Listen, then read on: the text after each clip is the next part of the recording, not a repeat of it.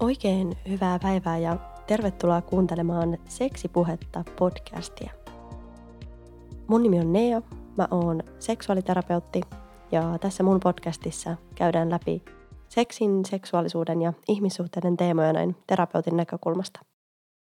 Tänään mun vieraaksi on saapunut upea seksologikollegani, väitöskirjatutkija, sosiaalipsykologi, sosionomi ja seksuaaliterapeutti Nita Taivaloja. Tervetuloa Nita, ihanaa, että oot tullut mun vieraaksi. Kiitos Nea, on ihana olla täällä. Tänään meidän olisi tarkoitus jutella Nitan kanssa vähän monisuhteisuudesta. Otetaan kevyttä katsausta siihen, mitä monisuhteisuus on, miten seksuaalisuus näyttäytyy monisuhteisuudessa ja minkälaisia suhdenormeja meidän yhteiskunnasta ja seksuaalikulttuurista oikein löytyy. Eiköhän myö mennä.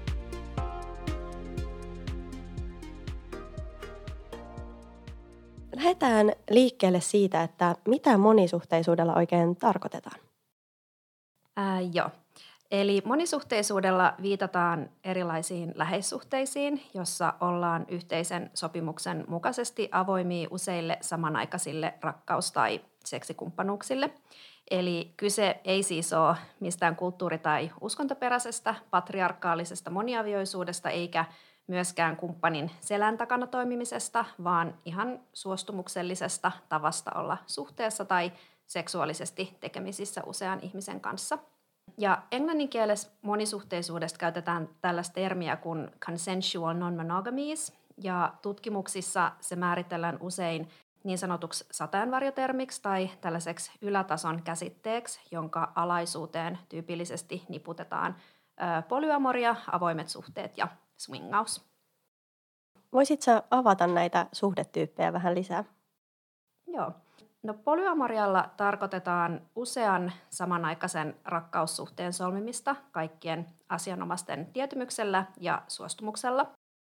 Eli siinä, missä monesti muissa monisuhdemuodoissa nousee ehkä ensimmäisenä esiin tämmöinen niin seksuaalinen ulottuvuus ja seksi, niin polyamoriassa tyypillisesti korostetaan, että on mahdollista ja, ja myös hyväksyttyä rakastua ja solmia useita samanaikaisia niin kuin rakkaudellisia kumppanuuksia, jotka voi olla niin kuin pitkäkestoisia ja, ja merkityksellisiä. Sitten taas swingaus tunnetaan usein suomeksi tai suomen kielessä ehkä paremmin parinvaihtona ja tiivistetysti se tarkoittaa seksin harrastamista seksivileissä sovitusti muidenkin kuin oman kumppanin kanssa. Ja swingauksessa seksiin niin kun, ö, suhtaudutaan tyypillisesti tällaisena hauskanpitona ja viihteenä ja leikkinä. Ja moni swingaaja tai swingeri määrittelee ö, swingauksen harrastukseksi tai ihan niin kun, ö, elämäntavaksi. Ja sitten taas kun puhutaan avoimista suhteista, niin viitataan tyypillisesti tällaiseen primäärisuhteessa tai ensisijaisessa suhteessa olevan pariskuntaan, joka sopii, että ne suhteen osapuolet voi harrastaa tämän niin kuin primäärisuhteen ulkopuolista seksiä myös muiden kanssa, mutta että he asettaa toinen toisensa kuitenkin niin kuin emotionaalisessa ja kaikissa muissa merkityksissä etusijalle. Ja siinä, missä niin kuin swingauksessa tämä seksikokemus yleensä pariskuntana on yhteinen, niin avoimessa suhteessa se on aika usein erillinen. Eli se on niin kuin swingauksen ja avoimen suhteen ero. Mutta sitten lisäksi 2000-luvulla on ryhdytty puhumaan ihmissuhdeanarkiasta, joka on ruotsalaisen aktivisti Andi Nordgrenin luoma käsite. Ja se on oikeastaan ihmissuhdeanarkia sellainen, että siinä kyseenalaistetaan tämmöinen normatiivinen ideologia, jossa romanttinen ja seksuaalinen parisuhde asetetaan hierarkkisesti aina etusijalle ja muut ihmissuhteet toissijaiseksi tai jotenkin vähemmän merkityksellisiksi. Eli ihmissuhteita ei oikeastaan jaotella ö, romanttisiin tai seksuaalisiin tai platonisiin suhteisiin, eikä suhteita usein myöskään määritellä tällaisilla tyypillisillä kategorisoivilla nimikkeillä, vaan jokainen ihmissuhde saa kasvaa vapaasti sellaiseksi, joksi se on kasvaakseen. Mutta mä ajattelen, että mä haluan kuitenkin korostaa vielä tässä lopussa, että tällaiset erilaiset nimikkeet on toki tärkeitä, mutta ne ei aina välttämättä pysty kuitenkaan tavoittaa jokaisen ihmisen yksilöllistä kokemusmaailmaa ja tapaa rakentaa niitä omia suhteitaan. Ja sen takia mä ajattelen, että näihin eri muotoihin on hyvä suhtautua jotenkin absoluuttisen määrittelyn sijaan ehkä enemmän niin kuin suuntaviivoina tai työkaluina, jotka auttaa meitä ymmärtää ihmissuhteiden moninaisuutta. Sä Nita kirjoitat väitöskirjaa monisuhteisuudesta. Mistä näkökulmasta sä tarkastelet monisuhteisuutta siinä? Mihin sun tutkimus keskittyy? Ää, joo, mun tota, väitöskirjassa mä tosiaan tutkin monisuhteisuutta suomalaisessa yhteiskunnassa. Tämä mun väitöskirja koostuu neljästä artikkelista ja niiden yhteenvedosta, joissa mä tarkastelen tätä aihetta eri aineistojen, kuten verkkouutisten, sosiaali- ja terveysalan ammattilaisten ja heidän työtä ohjaavien asiakirjojen sekä monisuhteisten omien haastattelujen kautta. Ja mä oon kiinnostunut oikeastaan siitä, että minkälaisia merkityksiä monisuhteisuus saa näissä eri aineistoissa ja eri konteksteissa. Ja myös samalla, että miten erilaiset sekä implisiittiset että eksplisiittiset sosiaaliset prosessit ja diskurssit tuottaa ja ylläpitää ja myös toisintaa sekä toisaalta ehkä myös haastaa rakkaus- ja intiimisuhteisiin liittyviin normatiivisiin käsityksiin Suomessa. Kuulostaa ihan tosi mielenkiintoiselta. Miten sä koet, että miksi monisuhteisuuden tutkiminen on tärkeää? Joo, se onkin hyvä kysymys. No ehkä viime vuosina meillä on ollut havaittavissa, että tällaiset erilaiset vaihtoehtoiset suhderatkaisut on herättänyt suuren yleisen mielenkiinnon, mikä näkyy no, muun muassa lisääntyneenä uutisointina tästä aiheesta. Mutta samaan aikaan kuitenkin tämmöinen ihanne kahden ihmisen elämän mittaisesta liitosta on ö, juurutettu aika syvälle meidän yhteiskuntaan. Mä kirjoitin aikoinaan mun maisteriopintojen gradun monisuhteisten palvelukohtaamiskokemuksista ja niissä nousi aika hyvin näkyviin ö, erilaiset kokemukset ulkopuolisuudesta, näkymättömyydestä ja tähän omaan suhdemuotoon kohdistuvista ennakkoluuloista ja, ja erilaisista niin kuin hyvinvoinnin haasteista, joita se aiheuttaa. Joten mä ajattelen, että tämmöinen niin kuin tällaisella yhä vallalla olevalla normatiivisella asennoitumisella parisuhteisiin on ä, aika paljonkin ulos sulkevia seurauksia, jotka voi vaikuttaa erilaisissa monisuhteissa olevien ihmisten hyvinvointiin, mutta sit myös niin kuin ihan yhteiskuntakuuluvuuden tunteeseen. Ja nyt kun erilaiset vaihtoehtoiset suhdemuodot ö, saa enemmän jalansijaa meidän yhteiskunnassa, niin mä itse uskon, että me tarvitaan akateemiseen tutkimukseen pohjautuvaa tietoa aiheesta, jotta voidaan tunnistaa tällaisia niin kuin parisuhde normatiivisuutta vahvistavia ja horjuttavia tekijöitä, mutta myös, jotta me voidaan ymmärtää erilaisissa monisuhteissa elävien ihmisten kokemuksia ja siten myös sit huomioida tulevaisuudessa heidän, heidän erilaisia tarpeita paremmin. Joten ehkä niin kuin tästä niin kuin tiivistyksenä voisi sanoa, että mun väitöskirjan tavoitteena on siis lisätä ymmärrystä suhteiden moninaisuudesta, mutta sitten myös tehdä näkyväksi näiden monisuhteissa olevien ihmisten paikkaa meidän yhteiskunnassa. Ja mä ajattelen, että tämän tutkimuksen ensisijainen arvo tulee niin kuin olemaan myös siinä käytännön tiedossa, jota se tuottaa, jota voidaan sitten myös soveltaa yhteiskunnan eri toiminnoissa, jotta voidaan edistää yhdenvertaisuutta ja ehkäistä syrjintää.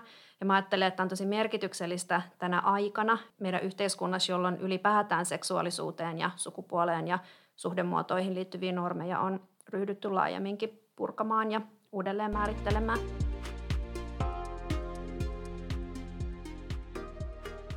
Mä oon puhunut tässä podissa paljon seksuaalisuuden eri aspekteista ja puhunut esimerkiksi seksuaalisuudesta ja kehosta ja myöskin seksuaalisuudesta erilaisissa seksuaalisissa suhteissa. Miten sun mielestä seksuaalisuus näyttäytyy monisuhteisuudessa? Mm. Ähm, no seksuaalisuus on toki käsitteenä tosi laaja ja se mitä se niin tarkoittaa monisuhteisuudessa saa varmaan ihan yhtä paljon merkityksiä kuin seksuaalisuus noin yleisesti yksilöiden – tai ihmisten niin kuin yksilöllisessä kokemusmaailmassa.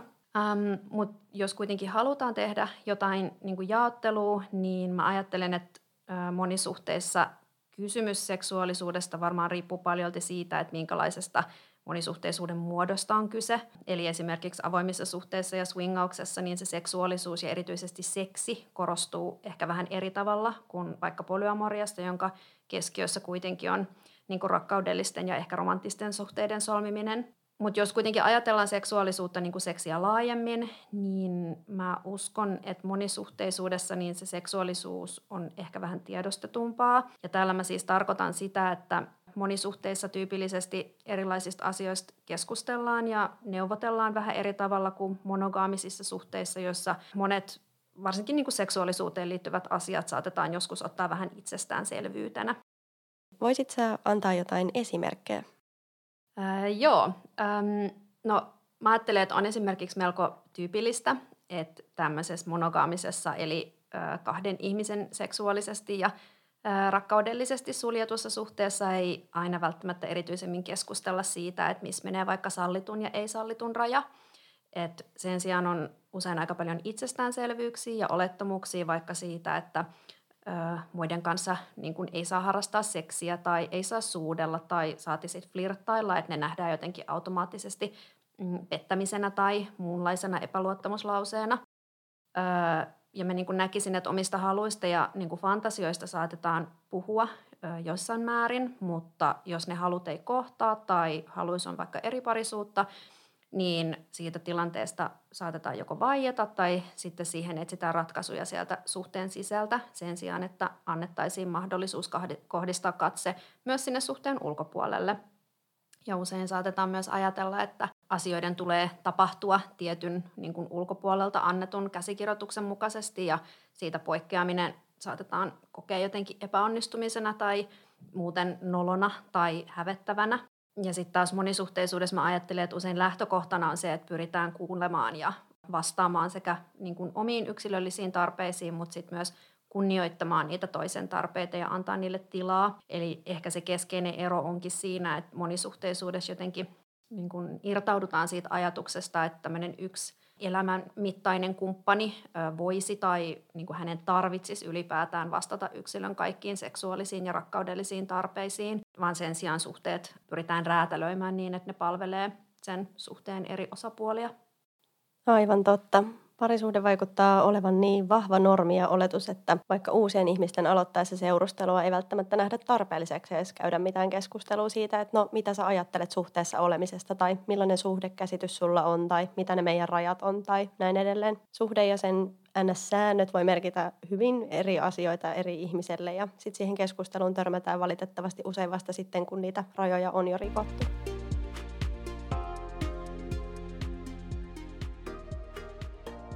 Voitaisiin sanoa, että monisuhteet on vielä suhteellisen näkymättömiä meidän yhteiskunnassa ja muissa kuin perinteisissä parisuhteissa olevat voi joutua esimerkiksi tulemaan NS-kaapista sen suhdemuotonsa kanssa tai vaikka perustelemaan omaa suhdemuotoaan muille. Millaisia suhdenormeja sä oot huomannut meidän seksuaalikulttuurissa olevan? Miten ja missä ne ilmenee? Joo, nyt ollaankin ehkä mun oman tota, lempiaiheeni äärellä. No feministisessä teoriassahan on jo vuosia puhuttu heteronormatiivisuudesta, eli tämmöisestä binäärisestä ajattelumallista, jossa kahden niin sanotusti vastakkaisen sukupuolen seksuaalinen liitto on ainoa ikään kuin moraalisesti validi vaihtoehto, eikä muita vaihtoehtoja tunnisteta. Ja sitten taas tällaisissa niin kuin monisuhteisuustutkimuksissa on luotu mm, tämän heteronormatiivisuuskäsitteen jatkeeksi tämmöinen käsite kuin mononormatiivisuus, kuvaamaan meidän yhteiskunnassa vallalla olevaa ihannetta, jonka mukaan tämmöinen kahden ihmisen rakkaudellisesti ja seksuaalisesti suljettu liitto on niin kuin toivottavaa ja se edustaa monilta tai monessa mielessä niin kuin stabiiliutta ja kypsyyttä. Ja sitten jos sitä vastoin toimitaan, esimerkiksi niin, että on useita samanaikaisia suhteita, niin se hirveän helposti nähdään jotenkin niin kuin luonnottomana tai moraalittomana – ja tätä normatiivisuutta tuottaa ja ylläpitää muun muassa erilaiset poliittiset ja psykologiset ja, ja muutenkin populaaridiskurssit, jotka monilta osin määrittää ihmisten seksuaalisen niin kuin, toiminnan mahdollisuuden rajoja. Et esimerkiksi tämmöinen länsimainen käsitys läheissuhteestahan perustuu yhä tällaiseen romanttiseen haaveeseen löytää niin sanotusti se oikea, joka jotenkin avioliiton kautta sitten täyttää meidän kaikki rakkaudelliset ja seksuaaliset tarpeet – Ja yksi ehkä käytetyin esimerkki muun muassa monisuhteisuustutkimuksissa on nämä Disney-elokuvat, joissa prinsessa etsii prinssiä, jonka kanssa voi elää elämänsä onnellisesti loppuun asti. Mutta myös siis muussa mediakuvastossa, esimerkiksi elokuvissa ja kirjoissa, niin hirveän helposti ja usein tuotetaan tällaista tarinaa, jossa ihminen on jotenkin vajavainen, kunnes hän löytää kumppanin täydentämään tämän tyhjiön. Ja, ja jotenkin yksin oleminen tai yksin jääminen nähdään usein joko jonkinlaisena välivaiheena tai sitten jonkinlaisena epäonnistumisena. Ja sitten samaan aikaan kuitenkin usein samanaikaisen seksi- tai rakkauskumppanin pitäminen koetaan jotenkin jonkinlaisena hippeilynä tai jotenkin ö, löyhämoraalisena ja kevytkenkäisenä toimintana. Miten sä näet, mitä ongelmia tähän happily ever after ihanteeseen voisit oikein sisältyä? Ää, joo, no mä ajattelen, että tämmöinen niin kuin populaarikulttuurin tuottama käsitys ylipäätään niin kuin romanttisesta rakkaudesta on monessa mielessä aika ongelmallinen, koska sitä ensisijaisesti ohjaa erilaiset normatiiviset ja aika vanhentuneetkin käsitykset muun muassa sukupuolirooleista. Öm, niissähän mies nähdään aika tyypillisesti tällaisena niin kuin seksuaalisesti kokeneena, äh, vahvana ja dominoivana ja naiden hirveän helposti niin kuin nähdään tällaisena kokemattomana, alistuvana, herkkänä ja silti jotenkin kaikessa viattomuudessa jotenkin hyvin sensuellina, että se rooli on siis tosi ristiriitainen. Ja mä ajattelen, että tämmöinen niin kuin kaksinapainen näkemys ö, vahvistaa mm, meidän niin kuin ymmärrystä jotenkin siitä maskuliinisuudesta ja feminiidistä jotenkin toisiaan täydentävänä vastakkaisina voimina, joka voi toteutua vain tietyissä sukupuolissa. Ja jotenkin se on tietysti hirveän poissulkevaa. Ja, mutta yhtä lailla mä näen niin kuin ongelmallisena tässä niin kuin romanttisen rakkauden kuvastossa sen ajatuksen siitä niin kuin kumppanin tai puolison omistamisesta. Et sitä nyt ei tietenkään tyypillisesti niin kuin sanota tai kuvata näin suoraan, mutta se välittyy esimerkiksi jotenkin sellaisissa tilanteissa, missä niin kuin ihminen vaikka määrää tai kontrolloi toisen toimintaa tai niin kuin erilaisina lausahduksina, jotka on niin kuin paketoitu niin kuin romanttiseksi, mutta jotka itse asiassa kuvastaa paljon enemmän niin kuin nimenomaan sitä kontrollia, kuten vaikka, että sinä kuulut minulle. Ja samaan aikaan kuitenkin yksi käytetymmistä konflikteista niin kuin kirjallisuudessa tai elokuvissa on muun muassa kolmiodraama, jossa jotenkin sankari tai useammin ehkä sankari tarjoutuu, valitsee kahden kilpailevan kosian väliltä, koska tällaista niin kuin vaihtoehtoa esimerkiksi näiden kolmen välisestä liitossa, liitosta ei ole edes siis olemassa. Mutta mä ajattelen, että tämä normatiivisuus ei tokikaan rajoitu vain mediakuvastoon, että se näkyy kyllä myös niin kuin yhteiskuntarakenteissa, jotka on monilta osin rakennettu ja tuotettu tälle heteroydinperhemallille, että muun muassa meidän avioliittosäädäntö ja erilaiset etuudet, asumisen ratkaisut ja palvelut on suunniteltu vastaa kahden aikuisen ja mahdollisen perheen lisäyksen tarpeita, että monisuhteista ei myöskään niin kuin vielä puhuta arjen tasolla, niin kuin arjen tason keskusteluissa, vaan myös ihan meidän kieli on monilta osin parisuhdekeskeistä. Et jos mietitään esimerkiksi vaikka seksuaaliterapiaa tai terapiakenttää, niin edelleenhän me hirveän usein puhutaan vaikka yksilö- tai pariterapiasta tai perheterapiasta, mutta siis harvemmin vaikka moniskunnille suunnatusta terapiasta. Eli mä ajattelen, että on aika paljon vielä töitä, jotta saadaan niin tehtyä suhteiden moninaisuutta näkyväksi. Ja tämä näkyväksi tekeminen on niin kuin monilta osin erilaisten niin kuin mahdollisuuksien avaamista ja ajattelen, että sen avulla voidaan myös vahvistaa yhä useamman ä, ihmisen hyvinvointia ja myös sitä yhteiskuntakuuluvuuden tunnetta, josta puhuttiinkin jo tuossa aikaisemmin.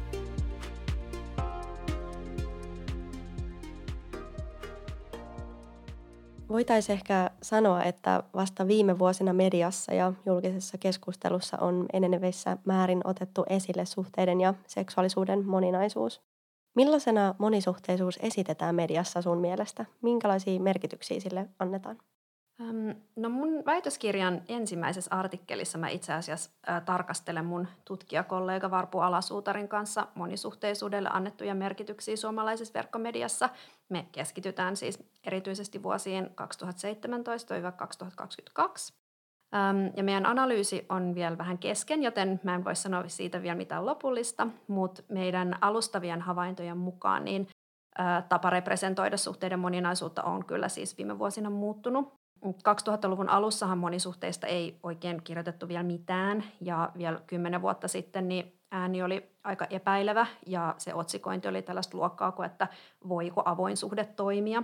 Mutta sitten ehkä, jos ajatellaan Me Too-liikettä ja, ja seksuaalisen suuntautumisen ja, ja sukupuolen moninaisuuden saamaa niin tällaista yhteiskunnallista tunnustusta, niin, niin niiden myötä myös moninaiset suhteet on sit saanut kuitenkin enemmän medianäkyvyyttä. Ja sanotaan, niin kuin, että viime vuosina tietyt niin kuin tällaiset virstanpylväät, kuten esimerkiksi aiheessa kirjoitetut opinnäytetyöt ja tämä More Than Two-teos, sen suomennus, joka julkaistiin vuonna 2018. Sitten toki erilaiset järjestöt, mainittakoon nyt ehkä erityisesti Sexpo ja heidän ajama seksuaalipoliittinen ihmisoikeustyö. Ja sitten myös niin kuin pari vuotta sitten vuonna 2020 julkaistut tota, kirjat aiheesta, niin ne on siis ilman muuta kirittänyt tätä keskustelua. Ja monisuhteisuus on saanut paljon myös näkyvyyttä sosiaalisessa mediassa ja tällaisia erilaisia aiheeseen vihkiytyneitä tilejä ja keskusteluryhmiä on nykyään ihan valtava määrä. Ja mä niin kuin ajattelisin, että niissä tuntuisi, että se keskustelu on jo aika paljonkin pidemmällä kuin valtamediassa, jossa vasta jollakin tavalla ollaan ikään kuin tutustumassa siihen, että mistä monisuhteisuudessa oikein on edes kyse. Et mä sanoisin, että sisällöllisesti valtamediassa käsitellään tänä päivänä paljon tätä niin kuin monisuhteiden sanastoa ja ää, aika monissa jutuissa niin kuin lukijoita tutustutetaan tällaisiin erilaisiin suhdemuotoihin, ää, usein erilaisten henkilökuvausten kautta. Ja sitten mä sanoisin, että varsinkin viimeisen, viimeisen parin vuoden aikana on myös kuultu ehkä tällaista aikaisempaa normikriittisempää ääntä, jonka keskiössä on tosiaan kyseenalaistaa sitä ajatusta siitä, että yhden kumppanin ei tarvitsisi vastata yksilön kaikkiin rakkaudellisiin ja seksuaalisiin tarpeisiin. Ja mä jotenkin ajattelen ja, ja ehkä uskoisinkin, että tulevaisuudessa tullaan keskustelemaan varmaan yhä enemmän siitä, että miten ihmiset jotenkin räätälöi erilaiset ihmissuhteet vastaamaan niitä omia tarpeitaan – ja, ja mietin, että varmaan jossain määrin myös se, että niin kuin, äm, miten tällaisten erilaisten nimikkeiden ja leimojen käyttäminen niin omien suhdejärjestelyjen kuvauksessa on tarpeen ja minkälaisia merkityksiä ylipäätään tällaiset perinteiset kategoriat, kuten vaikka nyt puoliso, kumppani, ystävä ja niin edelleen, niin mitä ne saa ihmisten niin kuin yksilöllisessä kokemusmaailmassa. Et sitä keskustelua jään kyllä tosi mielenkiinnolla seuraamaan.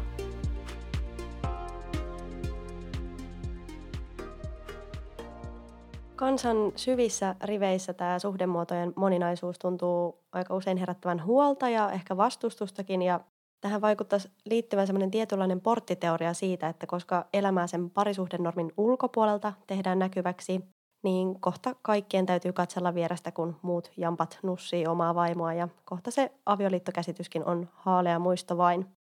Mitä sä ajattelet, mistä tämä ns. huoli ja vastustus voisi johtua ja miten sitä voisi käsitellä? Äh, joo.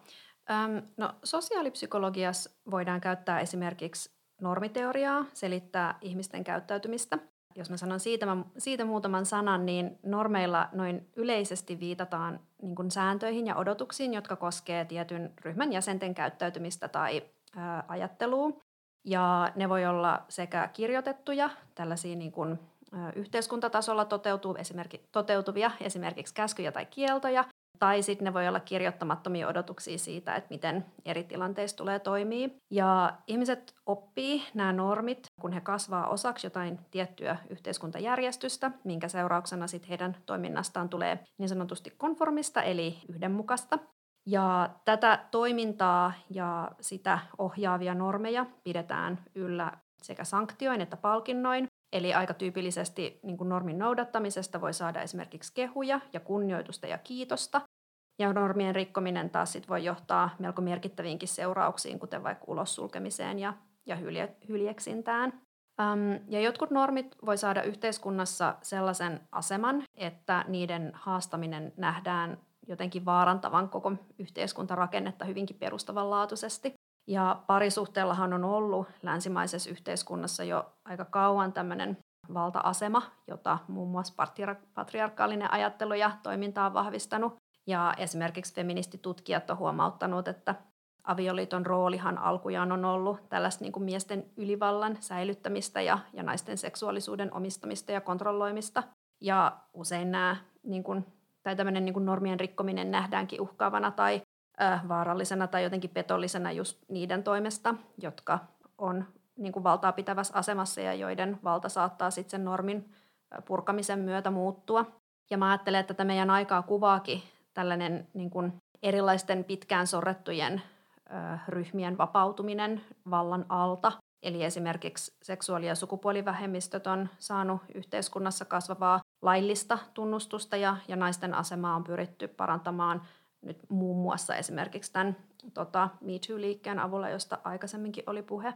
Ja sitten taas niinku niiden myötä niin, niinku suhtautuminen seksiin ja, ja suhteisiin, suostumukseen ja, ja rajoihin on muuttunut ja, ja niinku erilaiset valta-asetelmat on ryhtynyt pikkusen kallistumaan. Mutta jos palauttaa keskustelua vähän takaisin sinne normeihin, niin, niin nehän luo siis turvallisuuden tunnetta niille ihmisille, joita ne normit palvelee. Eli normit kertoo meille meidän, niin kuin, meidän yhteiskuntajärjestyksestä ja ne auttaa ennustamaan sitä, että miten eri tilanteissa tulee toimia ja miten niin kuin eri tilanteissa tapahtuu. Ja silloin, jos tätä ennustettavuutta ja, ja turvallisuuden tunnetta ei ole, niin syntyy aika helposti kapinahenkeä, mikä tuleekin sit usein näkyväksi esimerkiksi vaikka lehtijuttujen kommenttipalstoilla tai sit, vaikka sosiaalisessa mediassa. Avaatko vielä vähän, että miten tämä kapinahenki näkyy siellä somessa?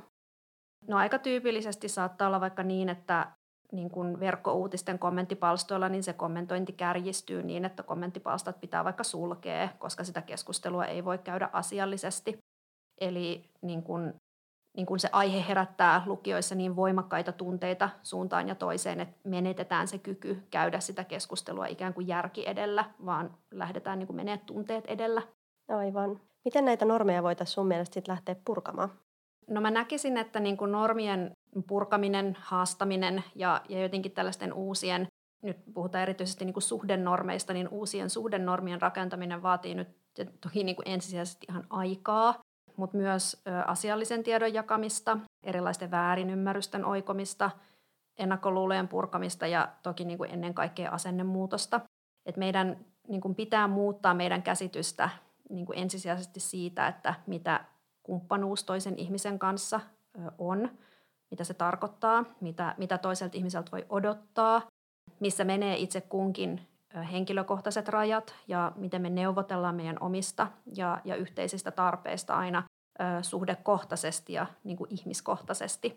Ja mä ajattelen, että yhtä lailla täytyy purkaa erilaisia niin kuin vanhentuneilta ja monelta osin aika vahingollisiakin näkemyksiä niin kuin mieheydestä ja naiseudesta ja sekä niin kuin laajemminkin seksuaalisuudesta. Mutta mä ajattelen, että mä haluan vielä palata tähän tota esimerkkiin, ö, jonka sä esitit sun kysymyksen yhteydessä. Ja, ja mä mietin, että mun mielestä on niin kuin ihan hyvä harjoitella pysähtymään niiden omien niin kuin vahvojen, voimakkaiden tunteiden äärelle ja miettiä, että mistä ne oikeastaan todellisuudessa kumpuaa. Et monelle tämä ajatus siitä, että sinua siteerattekseni joutuisi katsomaan muita jamppoja nussimassa omaa vaimoa, niin se voi tuntua toki spontaanisti ihan siis täysin mahdottomalta koska meidäthän on niin kyllästetty siihen tällä niin kuin ultramaskuliinisuuden ajatukseen, jossa niin kuin vaimo kuuluu minulle ja on minun omaisuuttani, eikä kukaan saa koskea, saati katsoa hänen suuntaansa. Mutta todellisuudessa, jos niin tämän ajatuksen äärelle niin ihan oikeasti pysähtyy, niin sieltä jotenkin testosteronin myrskyn keskeltä kyllä voi löytää myös pienen niin kiihottumisen kipinen. Ja jos niin kuin ajatellaan ihan oikeaa elämää, niin on kuitenkin niin monia niin ihmisiä, monia miehiä, jotka vaikka nauttii siitä, että näkee vaimonsa saamassa munaa toiselta tai tietää, että joku toinen hoitelee omaa kumppania sillä aikaa, kun voi keskittyä niin kuin muihin itselle tärkeisiin asioihin. Et mä ajattelen, että vaikka tässä nyt kärjistetään, niin näillekin ajatuksille on kuitenkin niin kuin ihan lupa antaa tilaa ja, ja myös katsoa, että mitä niistä lähtee sitten versoamaan.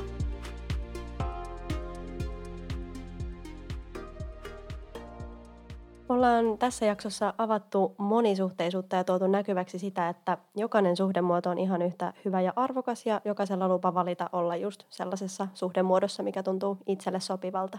Mitä sä näkisit, että niiden ihmisten olisi tärkeää tietää, jotka vaikka pohtii sitä omaa suhdemuotoaan, että onko se just itselle ja kumppanille sopiva tai esimerkiksi pohtii vaikka sen oman monogamisen suhteen avaamista? No mä sanoisin, että tässä on aika monta erilaista lähestymiskulmaa, eikä tähän kysymykseen ole siis yhtä tyhjentävää vastausta. Mä ajattelen, että ensisijaisesti on toki hyvä tiedostaa, että monisuhteisuus saa tosi, tosi monia erilaisia merkityksiä ihmisten elämässä. Et ihan siis tutkimusten mukaan esimerkiksi polyamoria saatetaan kokea joko elämäntapana tai vaihtoehtoisesti tosi merkittävänä osana omaa identiteettiä, jota ei ole siis voinut valita vähän niin kuin samaan tapaan kuin vaikka seksuaalinen suuntautuminen tai sukupuoli. Mutta sitten samaan aikaan esimerkiksi vaikka avoimet suhteet ja swingaus on niin kuin määritellään tyypillisesti niin kuin tällaisena elämäntapana tai harrastuksena tai jotenkin niin kuin ratkaisuna erilaisiin pariskunnan seksuaalisen halujen eri parisuuden haasteisiin. Et mä niin kuin ajattelisin, että sen oman suhdemuodon pohdinta vaikuttaa, siihen vaikuttaa niin kuin tosi keskeisesti ja aika fundamentaalisestikin se kysymys siitä niin kuitenkin omasta seksuaalisuudesta, omista haluista, omista tarpeista, mutta myös siis ihan omasta elämäntilanteesta.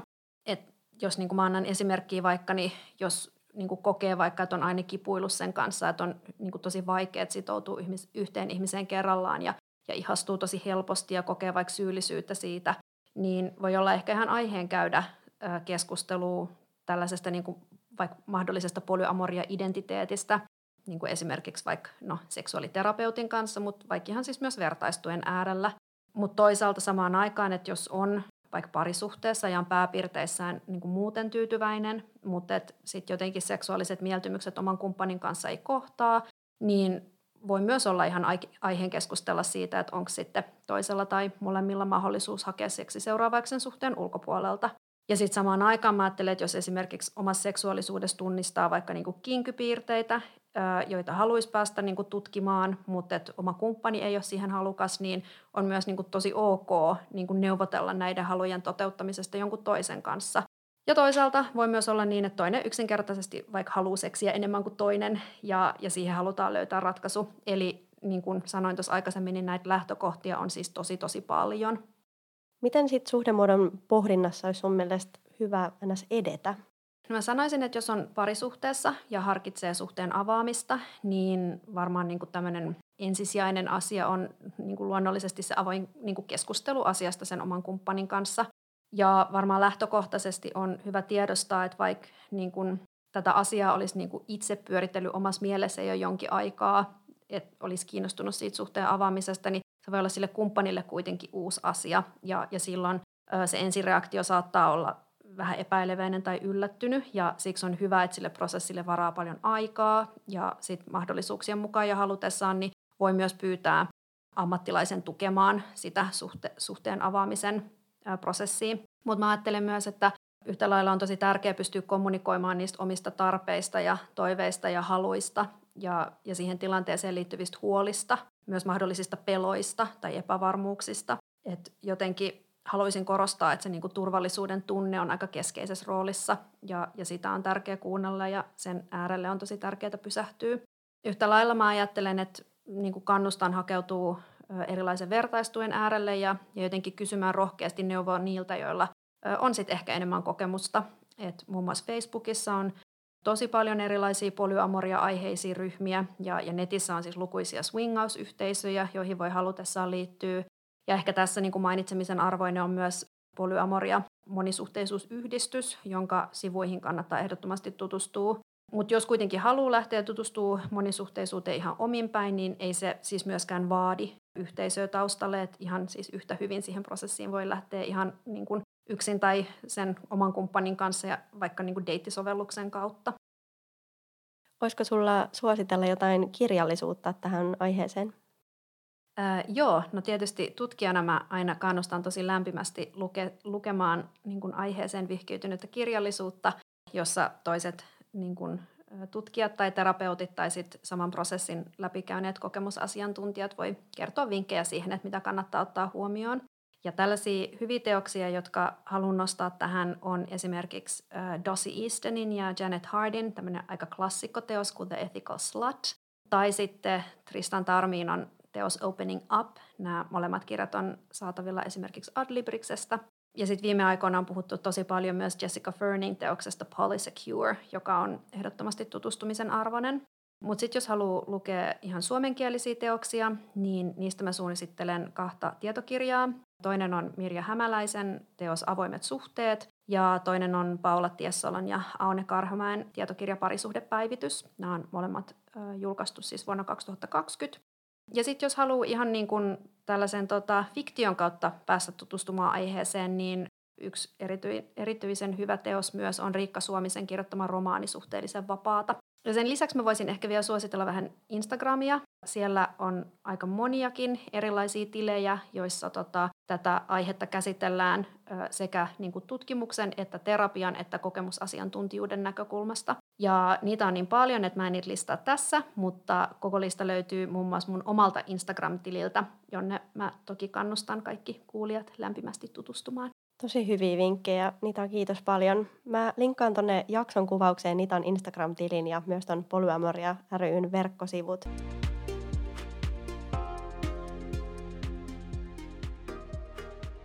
Nyt ollaan siinä pisteessä, että olisi tämän jakson harjoituksen aika.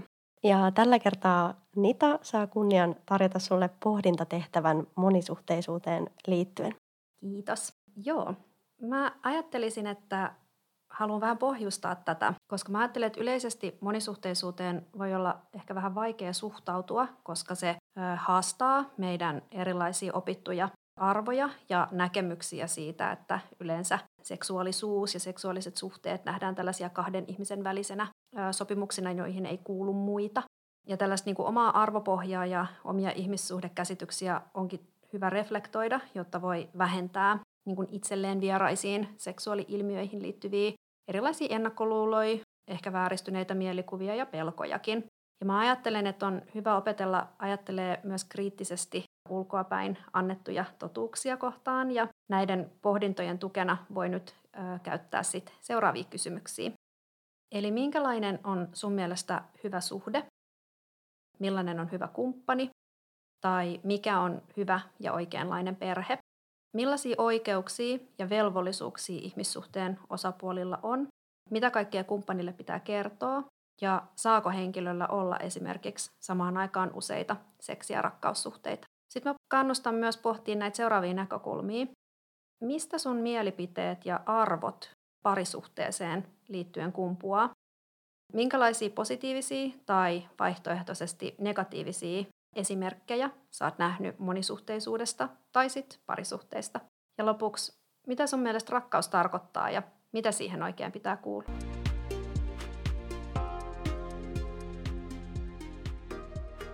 Noin. Tämä oli oikein kattava ja monipuolinen katsaus monisuhteisuuteen. Kiitos, että sä kuuntelit tämän jakson. Mä toivon, että sä viihyt tämän jakson parissa. Kiitos super paljon myös ihana Nita, kun tulit mun vieraaksi. Kiitos, oli ihana tulla. Kiva kun pyysit ja oli kiva olla puhumassa täällä monisuhteisuudesta. Hei, ensi jaksossa me jatketaan. Mä toivon, että mä saan susta seuraa linjoille silloinkin. Instagramista sä löydät tämän podcastin nimellä Seksipuhetta. Oikein ihanaa viikonloppua sulle. Se on moi moi!